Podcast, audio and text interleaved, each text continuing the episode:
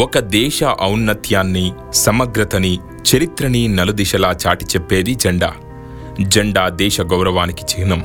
భారత జాతీయ జెండా త్రివర్ణ పతాకం. ఈ మువ్వెన్నెల జెండా చూస్తే రెండు వందల సంవత్సరాల బ్రిటిష్ రాజరికపు రాక్షస పాలన నుండి ఎందరో వీరుల పోరాటం త్యాగఫలం నుండి సాధించుకున్న స్వతంత్రం గుర్తుకొస్తుంది. బ్రిటిష్ వారు మన దేశాన్ని వదిలిపెట్టిన రోజు పంతొమ్మిది వందల నలభై ఏడు ఆగస్టు పదిహేనున ఎర్రకోటపై మొదటిసారిగా మువ్వెన్నెల జెండా రెపరెపలాడి స్వతంత్ర భారత సమగ్రతని గర్వంగా చాటి చెప్పింది.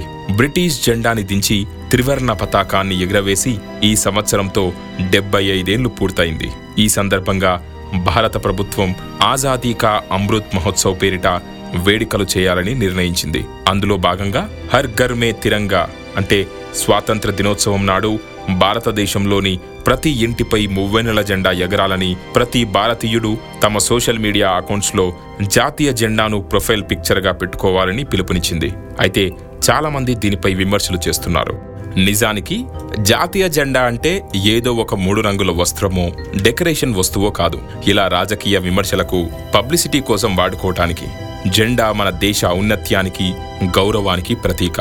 మువ్వెన్నెల జెండాకి ఘనమైన చరిత్ర దాని వాడటానికి అర్హతలు తయారీ చేయటానికి నియమాలు ఉన్నాయని తెలుసా? ఈ వీడియోలో అవన్నీ తెలుసుకుందాం. ఈ మువ్వెన్నెల జెండాని తయారు చేసింది పింగలి వెంకయ్య అని చాలా మందికి తెలుసు. కానీ ఆయన మన తెలుగువాడే అని ఎంతమందికి తెలుసు? అవును. భారత జాతీయ జెండా రూపశిల్పి వ్యవసాయ శాస్త్రవేత్త స్వాతంత్ర సమరయోధుడు పింగలి వెంకయ్య. పద్దెనిమిది వందల డెబ్బై ఆరు ఆగస్టు రెండున కృష్ణా జిల్లా మొవ్వా మండలం బట్ల పెనుమర్రలో వెంకయ్య జన్మించారు. తండ్రి హనుమంతరాయుడు తల్లి వెంకటరత్నం. వ్యవసాయ రంగంపై ఇష్టంతో వ్యవసాయ పట్టాను పొందారు. లాహోర్ వెళ్ళి ఆంగ్లో వేదిక్ విశ్వవిద్యాలయంలో చేరి జపనీస్ సంస్కృతం ఉర్దూ భాషలను అవపోసన పట్టారు. ఆయన జపనీస్ భాషలో అనర్గళంగా మాట్లాడేవారు. తనకు జపనీస్ భాష నేర్పిన ఆచార్య గోటేకు తెలుగు భాష నేర్పారు. అలా గురువుకు గురువయ్యాడు. జపనీస్ భాషలో ప్రావీణ్యం పొందినందువల్ల ఆయన్ని జపాన్ వెంకయ్య అని పిలిచేవారు. తెలంగాణలోని సూర్యాపేట జిల్లా నడిగూడెం జమీందారు రాజా నాయని వెంకట రంగారావు కోరిక మేరకు పంతొమ్మిది వందల తొమ్మిదిలో అక్కడికి వెళ్ళి వ్యవసాయ శాఖ అధిపతిగా బాధ్యతలు స్వీకరించారు. ఈ ప్రాంతానికి పత్తి పంటను పరిచయం చేశారు. అమెరికా నుంచి తెప్పించిన కాంబోడియన్ పత్తి రకాన్ని తెప్పించి స్థానిక రకాలతో సంకరం చేసి విశేష పరిశోధనలు చేశారు. దీనివల్ల పత్తి వెంకయ్య అని కూడా పిలిచేవారు.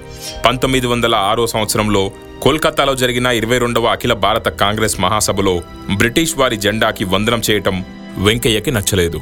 అప్పుడే మన జాతికంటూ ఒక జెండా ఉండాలని నిర్ణయించుకుని అదే సభలో తన అభిప్రాయం వెల్లడించాడు. ఆ తర్వాత ఎన్నో దేశాల జెండాలను పరిశీలించి చాలా అధ్యయనం చేసి జాతీయ పతాక నమూనాలు రూపొందించి ప్రతి కాంగ్రెస్ మహాసభలో ప్రదర్శించి చర్చలు జరిపేవాడు. పంతొమ్మిది వందల పదహారులో భారతదేశానికి ఒక జాతీయ పతాకం అనే ఆంగ్ల పుస్తకం రచించాడు. మొదటగా ఎరుపు ఆకుపచ్చ రంగులతో మధ్యలో రత్నం ఉండే విధంగా జెండా తయారు చేశారు వెంకయ్య. గాంధీజీతో చర్చల అనంతరం ఎరుపు ఆకుపచ్చ రంగుల మధ్యలో తెలుపుని సూచించారు. పంతొమ్మిది వందల ముప్పై ఒకటిలో కరాచీలో జరిగిన కాంగ్రెస్ మహాసభలో కొందరు పెద్దలు జెండాలో ఉన్న రంగులు మతపరంగా ఉన్నాయని అభ్యంతరం తెలిపి కాషాయం తెలుపు ఆకుపచ్చ రంగులతో మధ్యలో రత్నం ఉండేలా సూచించి మార్పులు చేశారు. చివరిగా పంతొమ్మిది వందల నలభై ఏడు జూలై ఇరవై రెండున భారత రాజ్యాంగ సభలో జాతీయ జెండా గురించి నెహ్రూ తీర్మానం చేస్తూ పింగలి వెంకయ్య రూపొందించిన త్రివర్ణ పతాకంలో రత్నం స్థానంలో అశోకుని ధర్మచక్రాన్ని ఇమిడ్చారు. అలా గత డెబ్బై ఐదు సంవత్సరాలుగా మనం ఎగురవేస్తున్న మువ్వెన్నెల జెండా రూపొందించబడింది. ఈ జెండాలో కాషాయం తెలుపు ఆకుపచ్చ రంగులు సమానమైన నిష్పత్తిలో ఉంటాయి. మధ్యలో ఇరవై నాలుగు ఆకులతో ఆకాశ నీలం రంగులో అశోక చక్రం ఉంటుంది. వీటిలో కాషాయం త్యాగానికి తెలుపు స్వచ్ఛతకి పచ్చదనం సాఫల్యతకు చిహ్నాలు కాగా అశోక చక్రం ధర్మానికి ప్రతీక. అయితే కాషాయం స్వచ్ఛతకు ఆధ్యాత్మికతకు తెలుపు శాంతికి సత్యానికి ఆకుపచ్చ సాఫల్యతకు సస్య సమృద్ధికి చిహ్నాలనే ఒక అనధికారిక అన్వయం కూడా బాగా ప్రచారంలో ఉంది. జెండాని తయారు చేయటానికి కొన్ని నియమాలు కూడా ఉన్నాయి. అవేంటంటే కేవలం ఖాదీ కాటన్ సిల్క్ వస్త్రాలతో మాత్రమే భారత జాతీయ జెండాను తయారు చేయాల్సి ఉంటుంది. జెండా పొడవు వెడల్పు నిష్పత్తి ఖచ్చితంగా మూడు ఈస్ట్ రెండులో ఉండాలి. మన జాతీయ జెండాను ఆరు వేల మూడు వందలు బై నాలుగు వేల రెండు వందల మిల్లీమీటర్ల నుండి నూట యాభై బై వంద మిల్లీమీటర్ల వరకు మొత్తం తొమ్మిది రకాల సైజుల్లో తయారు చేసుకోవచ్చు. జెండా మధ్యలో ఉండే తెలుపు రంగు మధ్యలో అశోక చక్రం ఇరవై నాలుగు ఆకులను కలిగి ఉండాలి. అది నీలం రంగులో ఉండాలి. జెండాను ఎగురవేయటానికి నియమాలేంటంటే జెండాను ఎగురవేయటం మరియు దించడం అనేది సూర్యోదయం నుండి సూర్యాస్తమయం లోపే జరగాలి. జెండాను నేల మీద కానీ నీటి మీద కానీ పడనీయకూడదు.